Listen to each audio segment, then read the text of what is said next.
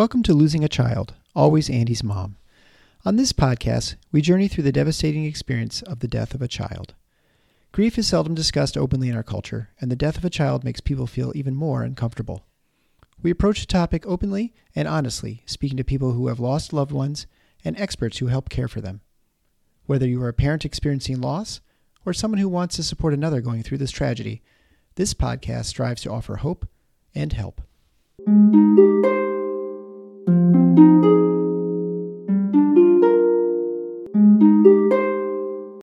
Welcome to episode 154 of Losing a Child, Always Andy's Mom. I'm Marcy Larson, Andy's mom. Today, I am truly delighted to introduce you to a woman who has become really an amazing friend to me. This is Sheila, and Sheila will talk about how we got to know each other in just a little bit when we start the episode. But know that today she gets to share with all of you her wonderful son, Angelo. Angelo was a truly awesome and talented young man. Sheila picked this week to tell us all his story because this is the week of his birthday. Just a few days after this episode releases on August 30th, Angelo should be celebrating his 23rd birthday. So, in this episode, I really do want to wish Angelo a happy birthday and have Sheila know that all of us in the Always Andy's Mom community are here with her, remembering her boy today and all week.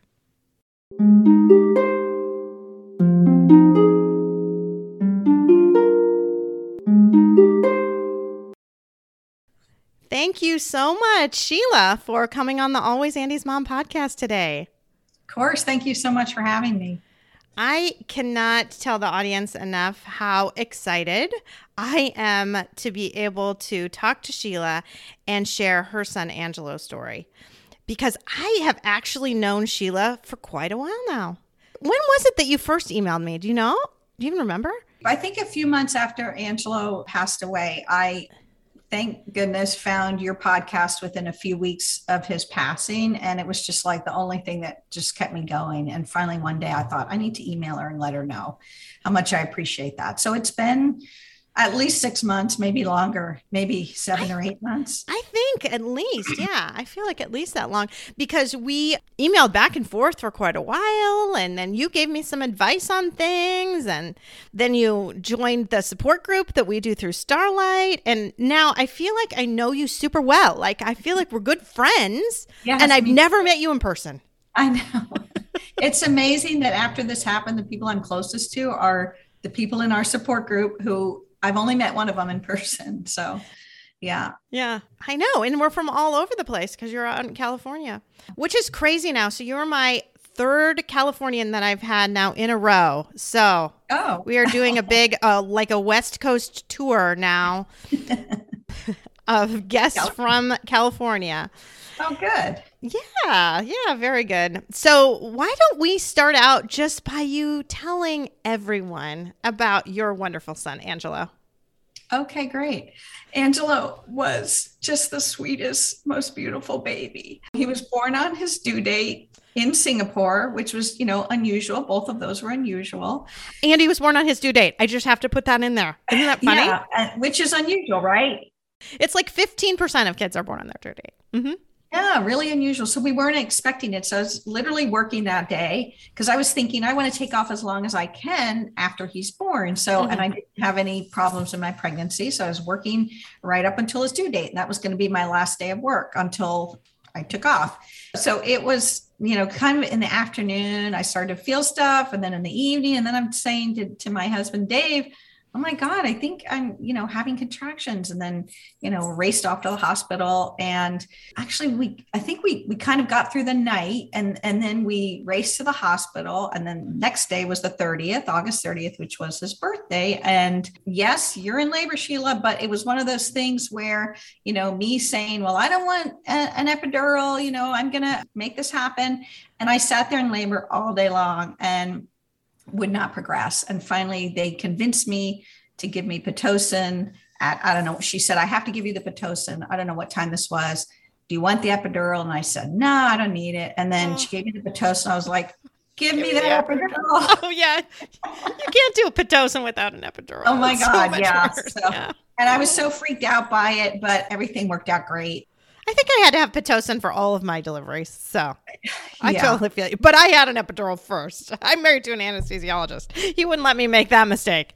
and then with my second child gabriel uh, i was living in america and i did the same thing like well i'm not gonna i'm not gonna do that and it got to the point and we didn't need to progress the labor i didn't need pitocin but she but then it, it- you know everything hurt so much i said i need that epidural now and she said it's too It's late too you late." are you have 30 minutes and this baby's out like you can't have it so, so that was me trying to be a you know good mom and not have any of the the meds that i really should have had Oh, oh, that's Yeah. funny. so so yeah so then angelo was just the best little baby you know hit all his milestones just you know so cute and um, we just had such a great time with him growing up. He just latched on to things. He was your typical boy loved thomas the tank engine trains. Mhm. dinosaurs were his huge passion and just loved them. And we moved to houston when he was about a year and a half. And uh, his favorite activity was to go to the houston museum of natural history and just you know go through the dinosaur exhibits over and over and over. And Yeah. i mean just loved it. And every day he would come home with a different dinosaur and i have a huge box of his dinosaurs in the garage. And then after that was harry potter. Angelo just loved harry potter just fantasy and all of those things. Just i mean angelo's favorite thing was was you know he was an introvert and just the games inside his his own head that he made up. He had such a great imagination and he was just so fun so fun to play with. I just had the best time with Yeah. him as a kid And he's the one that made you a mama. He was your very first. yeah, he is. Mhm. and we just had so much fun together. Like he was your typical kid who just loved to play all the time.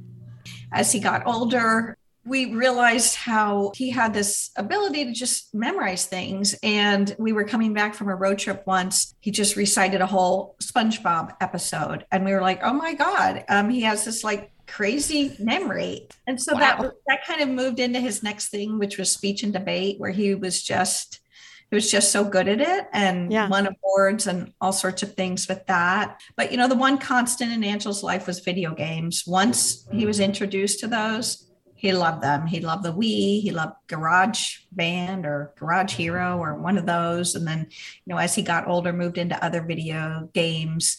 He competed his first tournament. He was, I think they came in second and he just Wow. loved it. And his gamer tag was it's I think it was it's Krosis, which was from a game Skyrim, and I, I mean he just loved imagination, movies, games, books, and yeah, he was just such a fun kid. Yeah. Wow.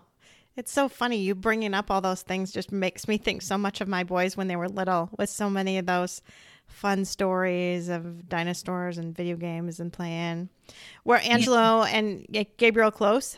They were four to five years apart, and Oh, yeah. so it was funny when they were. I mean, they played together a lot when they were little. They were very close when they were little, but as they got older and Angelo hit the teen years, Mm-hmm. you know they kind of they're they're in different phases of their lives but Yeah, yeah, in sure. the beginning it was so cute gabriel insisted on wearing angelo's clothes so his first day of preschool there was gabriel wearing these shorts that were like five sizes too big and this big t-shirt and i couldn't get him to change and so that's what he wore to preschool and yeah so they were really close when they were little gabriel just hero worshipped his his big brother It is funny how that is, isn't it? Yeah. Yeah. like Peter was that way too, just worshiping Andy. Mm-hmm. Mm-hmm. yeah So, so as Angelo got older and got through high school, talk about him a little bit then. Yeah. So Angelo always had, you know, a ton of friends and they would come to the house. And I just loved that too. Like his friends always, always were here Yeah. and they would barbecue and just hang out. And they always felt so comfortable being in our house and just chatting with us. And it just was so fun. It's so different from my younger son who never has friends over. And probably because, you know, that Angelo's no longer here and it just Yeah. feels you know, different. But yeah, it was just the house was filled with noise. And, and then Angelo, when he was playing video games, would be yelling and screaming. And so we miss all the noise, all the, you know, Angelo had a, a big personality and he had a loud voice and he loved our little dogs. We have two little Maltese and he just mm-hmm. loved them and loved playing with them. So yeah, I I really do miss like that energy in the house. Mm-hmm. It's really quiet without him. Although he wasn't living at home at the time, was he? Yeah. What? Um. So so what happened with Angelo was he was good. He started to, something kind of happened between 11th and 12th grade, and I could never get him to tell me what happened, but he just started to get depressed. And Angelo never really liked change. So I thought, oh, it's going off to college, you know, and he had missed, you know, the deadline for the college he wanted to go to in Seattle. And I kind of was, you know, was kind of like, be there and help him step back a little, let him do it his own way. Yeah, and I was like, yeah. Angelo, you're going to miss the deadlines. And he's like, Mom, I got it. It's all good. And he missed the deadline for the school he wanted to go to. So he ended up going to Sonoma, which is a college here, a state uh-huh. school in Sonoma, Sonoma State. Mm-hmm. And he went with a bunch of friends. And it was funny because he didn't really want to go with a bunch of friends. He kind of wanted to go like strike out and do something different, but he made that choice. And I didn't make choices for him. You know, I encouraged him to make his choice. And then later he said, Well, I picked that school because I thought you wanted me to go there. And I said, Well, I did, but I never told you to pick a school because I wanted you to go there, you know? right. I wanted you to make the decision. And anyway, but he hated it. So he went to Sonoma and he hated it he had learning disabilities, which we didn't find out about till Angelo was. So he was just so smart that he was able to listen to the lectures. Like I said, he, he remembered everything. So he could listen to the lectures and he wouldn't do a lot of reading, but he would, you know, he would still get good grades. But it wasn't until eighth grade where he came home his last report card of eighth grade with four C's. And I was like freaking out, you know, what happened? Because he was always an A student, you know, occasional right. B, but an A student. And I was like, you're not studying, blah, blah, blah, blah, blah. And then I said, I, am going to get you tested because I was like, there's a disconnect here. You do study, you know, and right. like he, he still spent time on things. So I had him tested. The school wouldn't test him. They just, they did, they said, like, oh, C's are great. I'm like, kind of a school I know. so um, it turned out he had a whole host of learning disabilities that nobody ever uncovered. He had dysgraphia, he had dyslexia, he had a slow processor for writing. It took him double, you know, double time to write. It like he had all these things that the teacher should have identified over the years. It was just amazing to me. Like once I learned what these things were, it was like these are classic signs. He starts writing an inch over. Like uh, these just yeah. weird patterns that he just was so smart with his auditory abilities that he could mask it pretty well i bet he could and like yeah. any any presentation angelo would do it for the group for anybody and he would just nail it so yeah. he would always get like great points for presentations and you know, if it was a book review, he'd watch the movie or something and come in and just nail it. And, you know, he just had, he could talk his way out of anything. I mean, yeah. just very good about that. So we found that out. And later he told me that was the worst thing that ever happened to me because it made me feel so stupid. And oh. I never tried after that. So, I mean, these things were all bubbling there, but I didn't know how much they were affecting him. So when we went off to Sonoma, they had a huge resource center. He never went there. He wouldn't go get help. And then in high school, he hated going into the resource area. He said it was a joke, like the teachers demeaned them. Anybody who who had a learning disability were demeaned. I mean, it was a horrible, horrible thing yeah, for him. Yeah. And to go your whole like I think if you're diagnosed when you're young, it's one thing. You grow up thinking, okay, I, I have this thing and it's different and I need to work with it. But to have that thrown on you in ninth grade when you're going into to high school was just really tough. Especially so going, when at that age, all you want is to be kind of the same as everybody else. Exactly. In many ways, is you just you don't want to be the one who sticks out. Uh, and that was yeah. his thing, yeah. Mm-hmm. So so going off to college, he felt the same thing, and he came home one weekend and he said am I retarded? And I'm like, Angelo, how could you say that? Like when you did, when we did the test, he was at a 12th grade level and he was in eighth grade, you know, for yeah. like his yeah. cognitive abilities. And he just couldn't, like, he didn't want to go do what he needed to do to get help. He just right. felt I can, I can just cruise through it like I did high school. So in high school, knowing he had these learning disabilities, he kind of gave up on studying, but he got a 3.2. He graduated yeah. 3.2 didn't do anything extra, just basically went to lectures and took the tests. Like, yeah. and he still got a 3.2. And it's funny on his graduation, he said, Mom, you were so worried about me. Look, I graduated and I graduated with 3.2 and I got into college and I didn't do any studying. And I'm like, yeah, imagine if you had studied. like imagine, think about that another way. But anyway, so so college really was rough for him because you can only carry that so far. In college, yeah. you have oh, to yeah. you have to have more resources. You have to, you know, you have to take advantage of the things offered you. Well, and you think about in college, you have oftentimes you only meet two or three times a week. So if you are an auditory learner, you don't get that much of your learning through the spoken word. It's so much of it has to be through reading. Exactly. You know? mm-hmm. And then, you know, I even said, take, take Audible, order yeah. the books, like do whatever you need to do. You know, he just didn't like, I don't know, he just didn't want to be different. So he would, he would work his way through the books and, but it just, you can't, you can't keep yeah. up. Yeah. So basically, that first semester, he just couldn't keep up. And he said, I need to come home. And he was so depressed. And I'm like, come home, we'll figure it out. No big deal. And he was just so devastated by it. He called me the last day. Just all his roommates had left, and he was just crying, Mom, I screwed up. And I'm like, No, Angelo, we'll figure it out. Yeah. But really, that was kind of like for him, I think it just, he just couldn't kind of self correct after that. So he came home it took him a while. He went to community college and he just started to find his way. He started taking drama classes, which he was just so good at, such a great actor, and a movie critiquing class, and he really was enjoying them. And then COVID hit, and those are, those are classes you have to be in the classroom to watch the movie together and have a discussion. And and you know, this was a while before they figured out remote learning. So basically, that was it. Those classes yeah. were off. So he just and we were so isolated, and I was just so paranoid about COVID in those early days when we all were, and I wouldn't let him go out, and he just got so depressed, socially isolated. And so he said he wanted to move in with my ex-husband, who is a nurse. So my ex-husband had already had the vaccine when none of us had and David was like, Yeah, he can live here. He can come and go. Like, I'm not going to have any restraint. So it would be great for Angelo. He can just come and go. And, and so yeah. I didn't want him to move. Of course, I'm his mom. I wanted him to stay with me. But he made that decision. So he moved in with David. And unfortunately, you know, marijuana was legal by this time.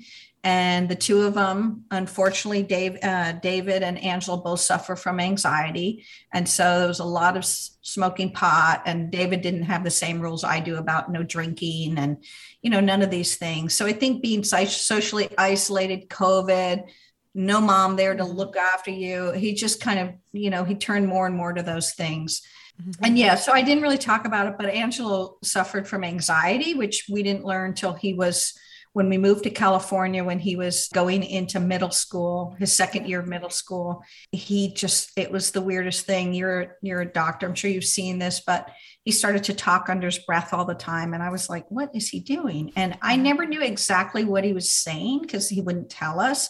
Mm-hmm. Um, and it took us a long time to find a decent doctor to help him. But he had OCD, which we never knew. You know, in retrospect, there were signs like there was a sign when he got sick one time, he kept going over and over, like when he got asthma, you know, like this repetitive thing. But he got over mm-hmm. that. And then there was another time he became like, constantly putting on chapstick. And I remember taking him to school one day and he was like, Oh my God, I forgot my chapstick. And I was like, So, like, you'll get through the day. But he was just so distraught. And so these were signs that later I realized, okay, yeah, maybe he did have OCD, but we didn't know it. So, and the doctor said it comes out when you're 13 or so, when you start going through puberty. Mm-hmm his OCD kind of contributed. So he, so that's sorry, this is long. I'm getting all over the no, place. No, that's okay. why he started to smoke pot. I think was really to ease the anxiety. It was just like constant, constant anxiety, which came out in OCD, and then he got that under control so that so that we didn't see it, but that didn't right. mean it wasn't in his head all the time. Sure. And his behavior was that way. He would do things, you know, make himself do things over and over, but you couldn't see it. So I think unfortunately like he was struggling with those those issues and that encouraged him to turn unfortunately to, to marijuana and alcohol two things i'm just adamantly against And so um, that kind of again, you think you're smoking pot to relieve anxiety, but it actually causes depression. You know, it's a depressant. Yeah. Oh yeah. And the alcohol is a depressant. And so you turn to those things thinking, oh, uh, I'll calm down, I'll feel better. But then I don't know how it all works, but you know, that's that's what happened. And so mm-hmm anyway, Angelo was struggling a lot through during this COVID period and turning to those things. And anyway, he called me up one day and he said, I well, we told him you have to you have to go to a program like to deal with your mental health. And we finally, yeah. David and I convinced him to go. And it was a a day program. You would go for the day and come home. He finished it. It was like a month and he was really making a lot of gains, going out every day, being forced to go out and talk about issues see other people struggling too. And then after that month, they said, Oh, yeah, you're done. And I'm like, What? Like, there's no, there's no like follow through, no come in once a week or twice a week. And no, he's done. He's good. He can afford a private therapist. So he should just do that. And I couldn't get them to do it. And then finally they said, well, we have a drug and alcohol one if he wants to join that. I'm like, sure, anything to get him to continue to go.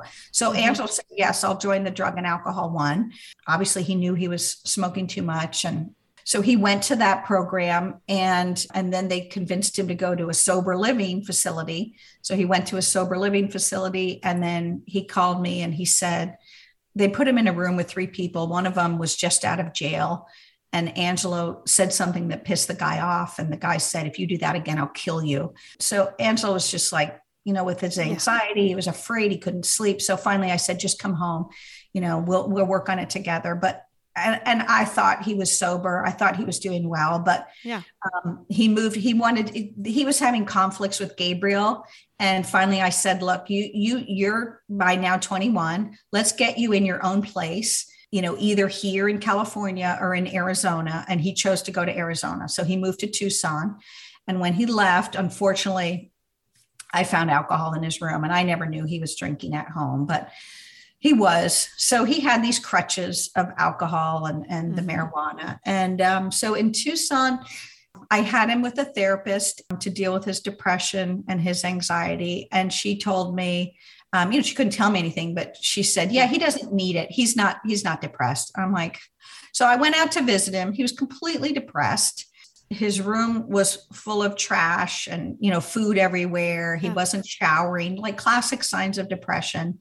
And I called her up. I'm like, I don't understand how you decide this kid does not have depression. But, you know, some of it is Angelo because he was such a good actor. Like, yeah. if you ever said, Angelo, is everything, oh, it's all good, mom, everything's good, it's all good. He never really wanted to say everything. Well, he did, he did with us.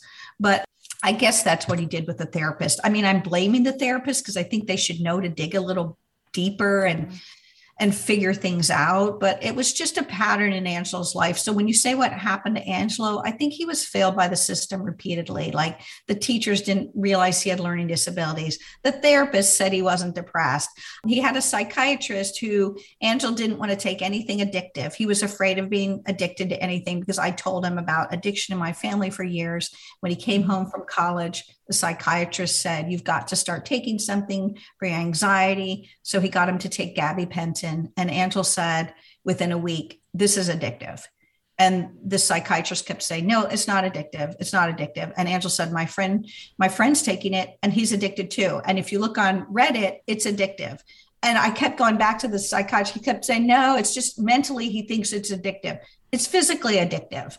So he got addicted to this, and this psychiatrist would have prescriptions at two different pharmacies. And instead of regulating it and bringing it down, he was just mm-hmm. like giving him maximum doses. And so everybody let Angel down, is where I'm going with this. It's like the psychiatrist, like, turned into just being your typical pill pusher so anyway when angel moved to tucson he i went out to visit him and you know we were moving him to another apartment and during that visit you know he seemed fine like uh, of course he i could see mm-hmm. he wasn't happy like entirely happy he was still trying to find himself but you know we moved him into a new apartment we set it all up he was super excited about it he wanted lights on the ceiling you know all these things to set it up really excited about his new place and then our last night together, he said, I, I want to watch a movie with you, mom. And he just loved movies. And I thought it was going to be, you know, something like Lord of the Rings or whatever, because he's 20, he was 21. And he puts on Pooh's Grand Adventure, which was oh, just so cute. It was our favorite movie when he was little. I mean, that's how he was. He was like a big kid, but a little kid. What a sweet, sweet memory. Still trying to trying to find his way to adulthood. Yeah. But anyway, what happened was we don't know what happened. He the night he died, he called me and said, I, mom, I screwed up. I was in an accident. And and I'm like, oh, are you okay? And he said, yeah, I'm totally fine. It's just the bumper. You know, that's all. I hit a um I hit a, a pole or something, a short pole going into a gas station. I couldn't see it in I don't know if you've been to Tucson, but there's there's no lights. It's super dark because of the telescope and the oh, city's no. hmm. super dark. And he's he said but it's all good. But then as we started to talk he started to get distraught like why do these things happen to me? I asked a girl out tonight. She didn't want to go out with me. His his ex-girlfriend was just torturing him. And he started to get really distraught. Why do i get in these accidents? Why does everything bad happen to me? Why do i have so many problems? And then, you know, he's like, I can't find my dab pen. I don't even know what that is. I think it's something that has marijuana that was more concentrated. And he's like, I can't find it. Can you give me money to get another dab pen? I really need to relax. And I'm like, Angelo, I, I'm not going to give you money to go buy drugs. You know, I'm against drugs. Anyway, we're talking. And then all of a sudden I realize I'm talking to him and he's not answering me. And, and I'm like, Angelo, Angelo, if you don't answer me, I'm going to call the police. I'm getting really worried. And he didn't answer. And I said, I'm going to count down from 10. And I did. And I really hated to do this, but I hung up and I called 911. And it hmm. took them forever. They just argued over which police would go and whether it be Tucson police or the university police or whose jurisdiction it was. And then it took them like, I don't know, like probably 45 minutes to get there. And then the police officer called me and said, you know, what's going on? And I told him, and I said, I think so, I think he took something that that knocked him out or maybe you know i just i'm worried he overdosed on something and they're like what? I go i don't know. You know go yeah. in the door is unlocked and they wouldn't go in. They would not go in and they banged on the door. Nobody answered. It was labor day. All of his roommates were out. There was nobody home. There was no security around. This is a 24 hour seven day a week complex with security which is what they advertised. There was no security. I called them repeatedly. Nobody answered me all night. And then Angelo, uh, they, I said, that's his window right there, the window right near the door, bang on that. And they're doing it and he's not answering. And they're like, oh, we hear him snoring though. He's okay. He's just sleeping deeply. He's snoring. And I'm like, I mean, I didn't know at the time. I was like, okay, okay. And, and they're like, yeah, he's fine. He's totally fine. We can hear him snoring. He's fine. And I, and I said, well, yell and bang. And they did. And they go, he must sleep really deeply. And I'm like, okay, well, you know, and I trusted them. And yeah, and yeah he, by the time I got security there in the morning, he was already gone. I feel so much guilt for believing those police and not not getting the security there and not calling my sister who lived in Tucson and all these things. And you know, I know that I did call the police, and you're supposed to be able to trust the police. And yeah, but it's just so devastating to me. It's like like i told you it's just this continued trend for angelo of people letting him down you know? They wouldn't call the paramedics you know? They just refused. You know it just adds to the list of people who just let down. My my sweet boy he was just the funnest sweetest nicest person. I can't tell you. I mean i've heard this story now months ago for the first time right? And it just appalled me and made me so angry then because I feel like you are so right that so many people let you down and just you just wish that you could go back and somebody had opened the door and realized that he was not arousable right at that moment which he wouldn't have been. I understand that anger yeah. that you had to feel. Yeah i have a lot of anger toward toward everybody but i'm mainly sad because yeah I can't change it, you know. And I even did explore a lawsuit, but this just added to my like feeling of the system letting me down. Lawyer after lawyer told me, like, you can't win because in Arizona, in the autopsy, they don't declare time of death. They don't go figure out when this person died. What they do is the time they discover the body is time of death. So what? there's no, yeah. So there's no way to know from the time the police were there to the time he was found when he died. So the police to just add insult to injury, tried to cook up this story because I filed a complaint with the police. Which you should have, yeah. They tried to cook up this story that, oh, we tracked his phone and he got he went out after we were there at like two in the morning and he drove here and there and he must have you know got something along the way that had fentanyl in it and you know so we didn't do anything. So i called the, the cell phone company and they go no that's eastern time. He was this all happened the night before before the police got there. He was not on his phone he was not driving anywhere after midnight which is when the police came. So they're like they're making that up. Um, the phone company told me that. They're making that up. And then they're like oh he had a bank transaction at you know 2 a.m and i called bank of america and they're like nope that transaction was that's eastern time.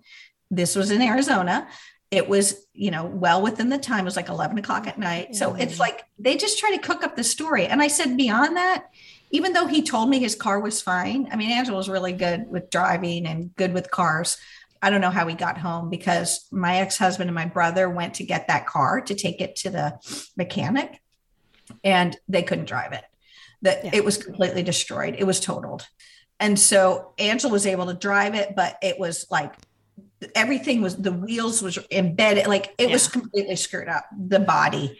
And so for the police to claim he got in an accident and then went out and then you know was so passed out that they couldn't get him out of bed but then he suddenly got up two hours later and was driving all over the place in a car that was totaled. It was just like such an insult to me. The tucson police were just so useless. Honestly they were probably all trying to make themselves feel better.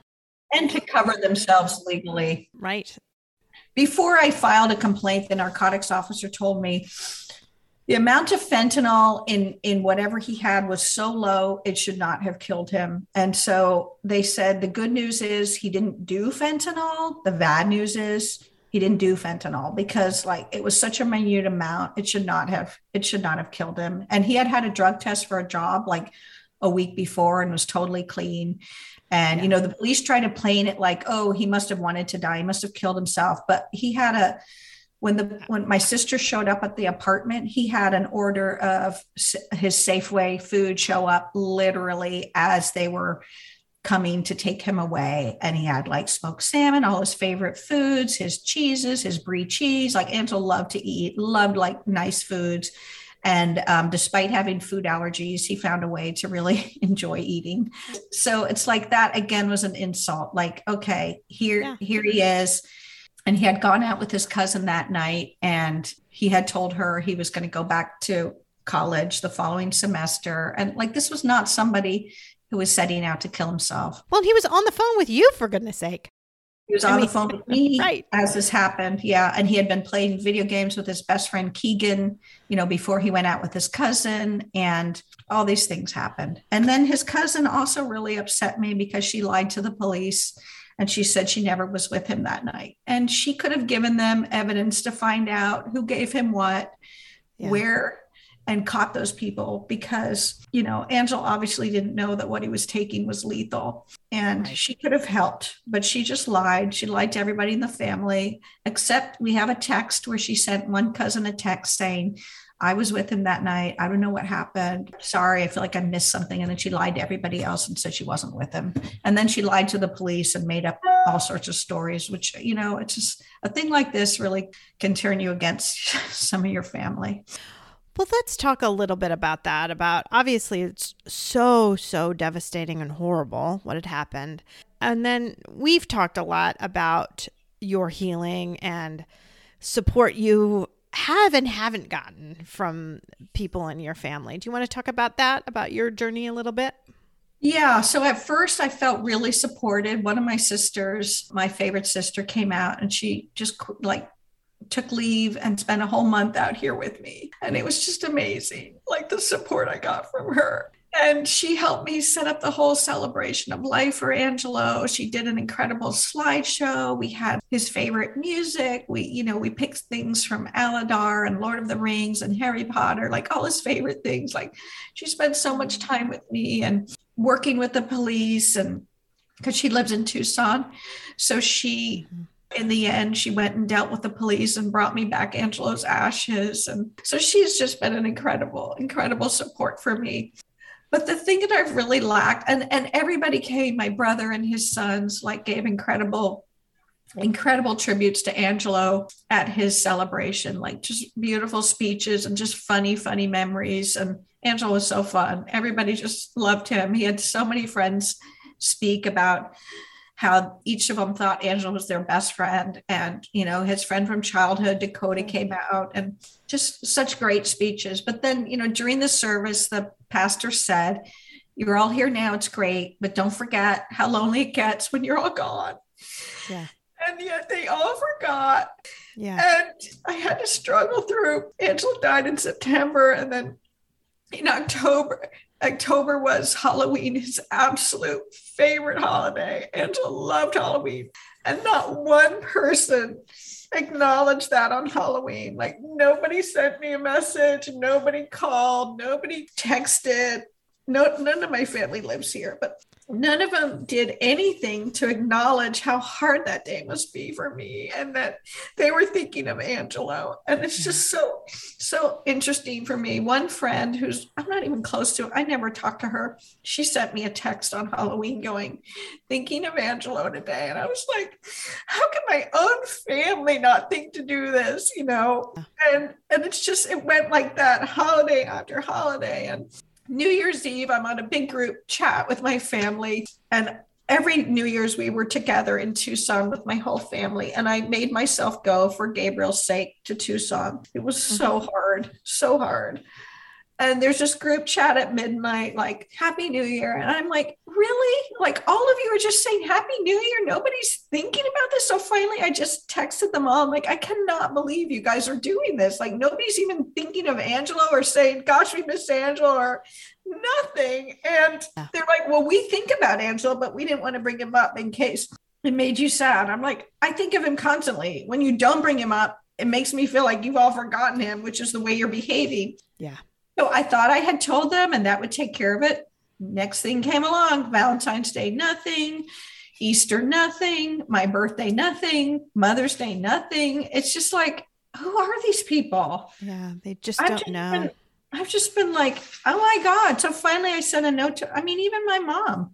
And finally I sent a note to my mom, a long letter after discussing it with my grief therapist. And I said, I'm asking you this for Angel's birthday. His birthday is August 30th.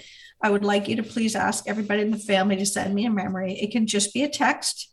It can be a letter. It can, but don't call me. I can't, I can't, I just can't deal with the phone calls, but yeah, something. And so I'm hoping that this time I get something that I get some actual support yeah. for his birthday. And it is sad that we have to end up educating the people that we love, but it is a lot of times what happened. I don't have very many people in my family that bring up Andy, hardly any. And the ones that I do are so, so precious to me because I, I love that. My grandmother just died, and we just had my grandmother's funeral. And she was 92 years old, so obviously she lived a long life. But what struck me, of course, is going and all of my cousins are there with their kids and all their kids. They're all talking about how big their kids are. And I'm just, you know, thinking about mine that's not there. Right. Yeah. And no one, no one said a thing. No yeah. one said a thing.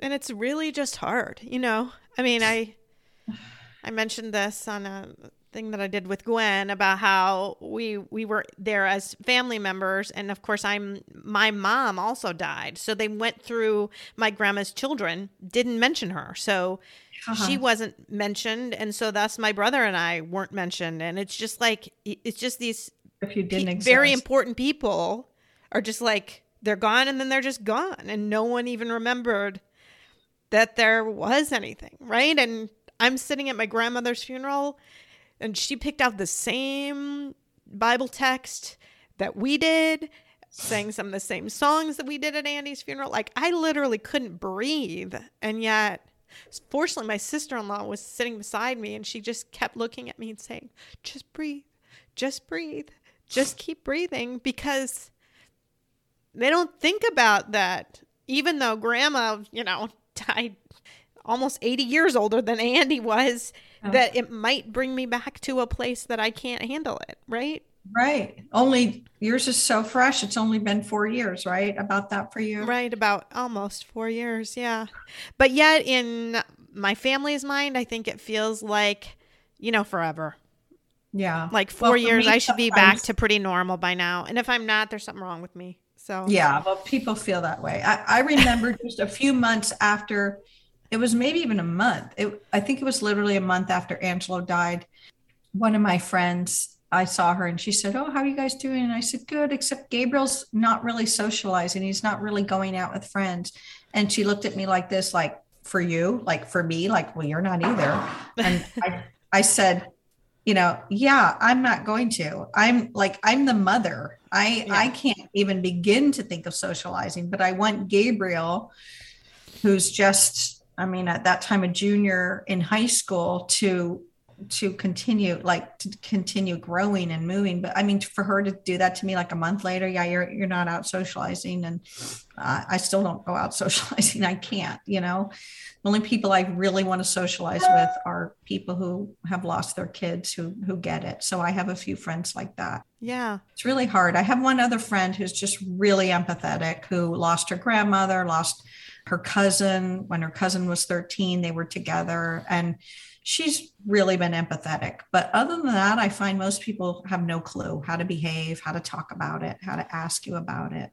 Yeah, and I think it just makes them so uncomfortable and just I I also think they think, man, if it could happen to her, it could happen to me, and I don't want to think about it happening to me, so it's just easier if I just don't think about it at all and and of Yeah. course they go through that, oh, if I bring something up, I'm going to make her sad. Well, that's just dumb because you're always sad anyway. So know, it just makes you makes you feel less alone when people talk about it. it does. It makes you feel less alone and that they remember him. So, Yeah. and that he's not forgotten. And that's just so hard because Angelo had no kids, no wife. Like, Right. it's, he's only alive in my mind, just like Right. Andy. Like, Yeah. there's nothing of him left you know and it's weird Yep. like i always have this stomach pain this constant constant stomach pain of missing angelo and it was funny i finally mentioned that to my grief therapist this week i'm like when is my body going to stop hurting and she said that is the body that carried Angelo. Your stomach grew him. Like that's why it hurts so much. Every part of you hurts. Like your arms hurt because you held him, and everything feels a loss. And it made me, it gave me a different perspective. I was like, okay, that that makes sense now because I've been like, why is my body aching? And now I get it more. You know, it's just aching for because all of my body made Angelo, and all of it misses him. I know my therapist has said so many times to me, your body remembers. Your body remembers. Because I, you know, I was obviously in the accident with Yeah. in the car with Andy, and I don't remember it. I don't remember probably close to half an hour. My therapist will always say, "But your body remembers. Your Yeah. body remembers." It's weird, second. right? hmm and you know i mean i i'm still overcome with guilt despite the fact that i know logically i did every single thing i could like Yeah. i constantly try to get him help and the right tutors and he had food allergies and manage those and and find the right call like i constantly tried to help him but the one thing i've learned from this is you can't control like you can grow your baby you can teach them but you can't control what they do and you Yeah. can't control like accidents and cars and other people and it's just i used to constantly be like oh i have to manage this. I have to manage this problem. I have to you know prevent anything bad from happening. And i was just constantly like oh i have to protect angelo. I mean from the minute he was born i was just in a constant state of gotta protect my little treasure my baby and just all the time i was always trying to help protect him. And since he died it's just different with gabriel. I'm just like different now because I realize I can't protect you. You're going to have to make good choices. You're going to have to meet deadlines and if you if your therapist isn't helping you, you're going to have to get another one because I can't do it. The doctors don't let me do anything to help you. I can't help you. I can only give you advice and guidance, but you have to make the decisions. And Gabriel's now 17 and it's like he'll be 18 in a month. That's it. I cannot make any decisions for him after that and it's just so hard you know to like accept that. So Yeah. I know some people, I know like you and some others have said, I'm way more nervous about my other kids now because you realize how fragile life is. But I realize how fragile life is, but I also realize I can't control life. I can't make things turn out the way I want. So I've kind of been like, it's not that I'm giving up, I'm still here, but I don't have that constant anxiety of like, what if something happens to my kids or what can I do to prevent this? It's like, it's out of my hands. I've taught my kids. I've told get told them how you know that I'm against drugs and alcohol. Like I really can't do anything else, you know. Well, and we've talked a lot about how it's so normal to feel this guilt. And a lot of times the guilt is advantageous over feeling powerless. Because when you feel that you have no power, when you admit that you're powerless in a situation, that is just devastating. And that's why it's easier to feel guilty Right. than to feel powerless. And, And, I that's what you're guilty. describing right now is you're feeling totally powerless. So I'm feeling you, powerless with Gabriel, because I yes. realize it, but exactly. I still feel guilt with Angelo. I know. it's still- interesting that you're feeling both because that's now you're the worst of the mix, I would say, because, you know, they always think it's like guilt or powerless. You're still feeling guilt with one, but you're feeling powerless with the other. And- that's what I was recently talking about to someone else about trying to feel empowered and gr- get some of that power back and feeling like you've got a little bit of power because there are certain circumstances where you are completely powerless but it's hard to live that way Yeah. Yeah. It's hard to live both ways. It's hard Yeah. to live with thinking at all times, keeping your kid alive and safe is up to you, yeah which is the way I've always lived. Like, I'll manage it, I'll figure it out. That's the way I've always approached it. I mean, from the minute Angelo was born, he had food allergies, like five food allergies. It was a big deal. We were living overseas. It was like I had to manage things from the beginning with him and just constantly like, we'll figure it out. I got this. Like, that's always been my attitude. I'll figure it out. But I can't figure this one out. Like, this is like, this makes no sense. I did everything right. I said my prayers. I was a good person. I modeled not drinking. I modeled not doing any drugs. I constantly lectured about the importance of these things. I modeled hard work. I taught him the good values. I know he had them. I just think, you know, he, life overcame him and somebody put something in there. Again, the police let me down. The police let him down. It's just, I know that I shouldn't feel this guilt, but I just look back and go, this decision, that decision, I should have identified the learning disabilities earlier. I should have done this. I should have known he had OCD, you know, and that's the way you are as a mom. But I didn't know he had all these challenges. And right right and i'm going to tell you a gwenism on you're doing too much shooting yourself don't shoot yourself right it's the first time I heard that. I was like, did she just say, yep i know and i think that's why gwen says it that way yeah, Yeah. it's really clever. Yeah, but that is I I find myself still doing it too, but then I hear Gwen in my own head telling me to stop. Um Yeah. because you can't we can't change it. It doesn't matter now. Um it just you just have to think about it moving forward, but wow, what a challenge. It's not an easy thing to do. no. And it's just so hard to let go of somebody you just cherished and loved so much and had the best times of your life with. Well, and I think letting go is the wrong way to think about it, right? Because you're know. never going to let him go ever. I but never do you, does your love look different now? It is, and I wish it wouldn't have to look different, but it does, unfortunately. Yeah. Um, but you're not letting go of him. You're not, and you never will, and you never have to. No, I can't. I know. He's No. he's with me all the time. And he's part of you, right? he's part of me physically and yeah. And I used to always say, you guys, are, you're always in my heart. Angelo, you're always in my heart. And I'm Yeah. always in your heart. But I used to say it in case something happened to me so Right. that he would know I was with him. I never knew it was going to be something happened to him. It never. It's not supposed to be that way, right? It's Yeah. not supposed to be that way. You're supposed to live on in their hearts. They're they're not supposed to be the one to have to live on in your heart. So we've talked about some different things that you've been doing to try to help yourself, and that is seeing the therapist and support groups and things like that. So, do you want to talk a little bit about what different things have done that have given you some comfort? Yeah. So, the first thing that gave me comfort was I was just so, so lost. I didn't know anybody who had lost a child. And actually, after I thought about it a while, I did know one person from when I used to live in Houston, but I didn't know mm-hmm. anybody here who had lost a child.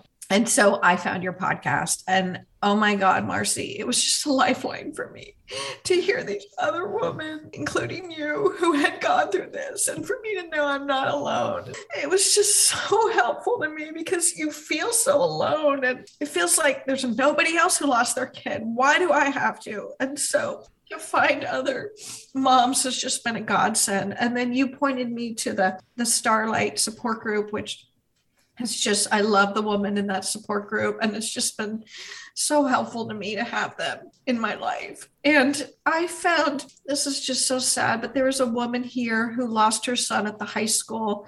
He went to PE.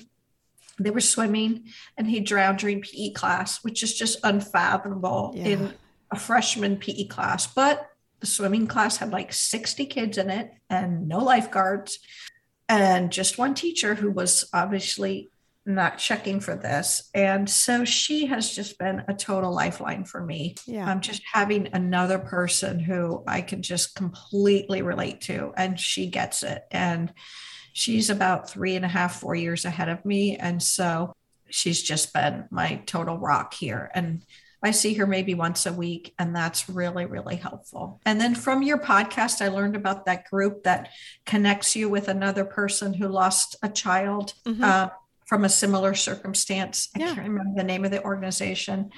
Um, just enduring been, that one. Yeah, and I've been mm-hmm. matched with a woman with that who lost her daughter just a month, just a little bit before Angelo, mm-hmm.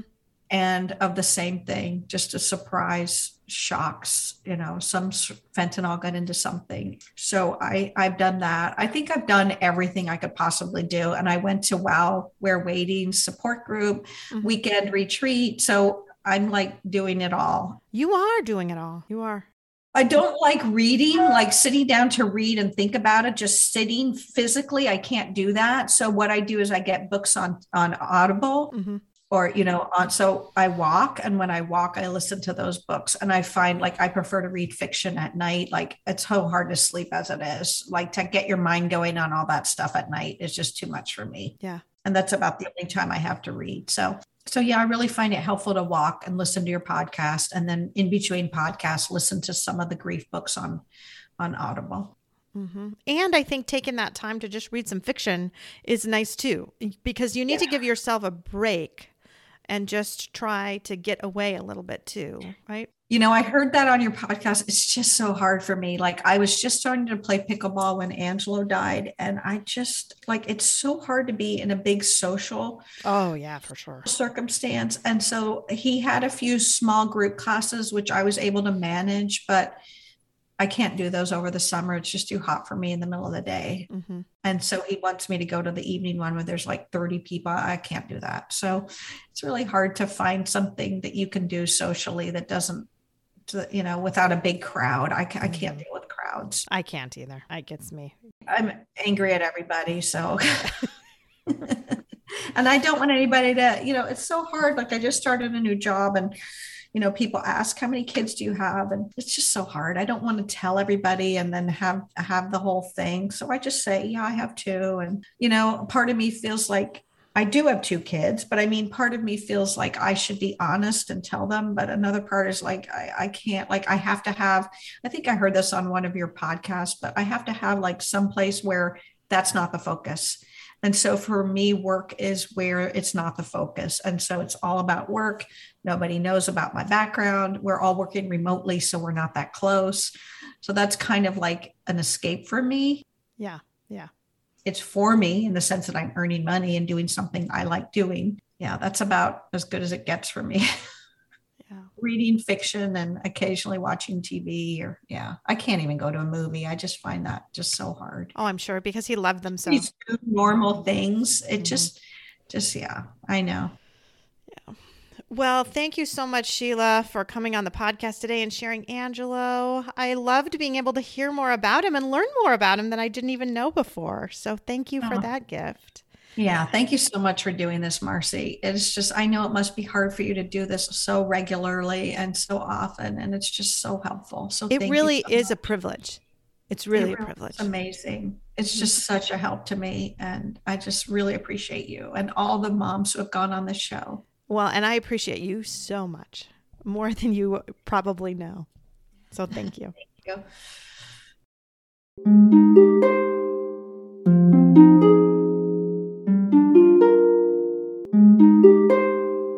Thanks for listening. If you found this helpful or would like to support the podcast, please leave a five star rating and comment. To help financially, you can text Andy's Mom to the number 53555 or visit the donate page on andysmom.com. Your donations are secure and tax deductible, and we are now able to accept Venmo, PayPal, and Apple Pay. Always Andy's Mom is a registered 501c3 organization and can receive donations through smile.amazon.com, Thrivent Financial, and Benevity, amongst others. Marcy loves hearing from listeners. Please feel free to reach out to her via email at marcy at andysmom.com. Also, be sure to sign up for the email list to receive weekly updates as well as pictures of all of Marcy's guests and their children. Together, let's work to inspire hope, one day at a time.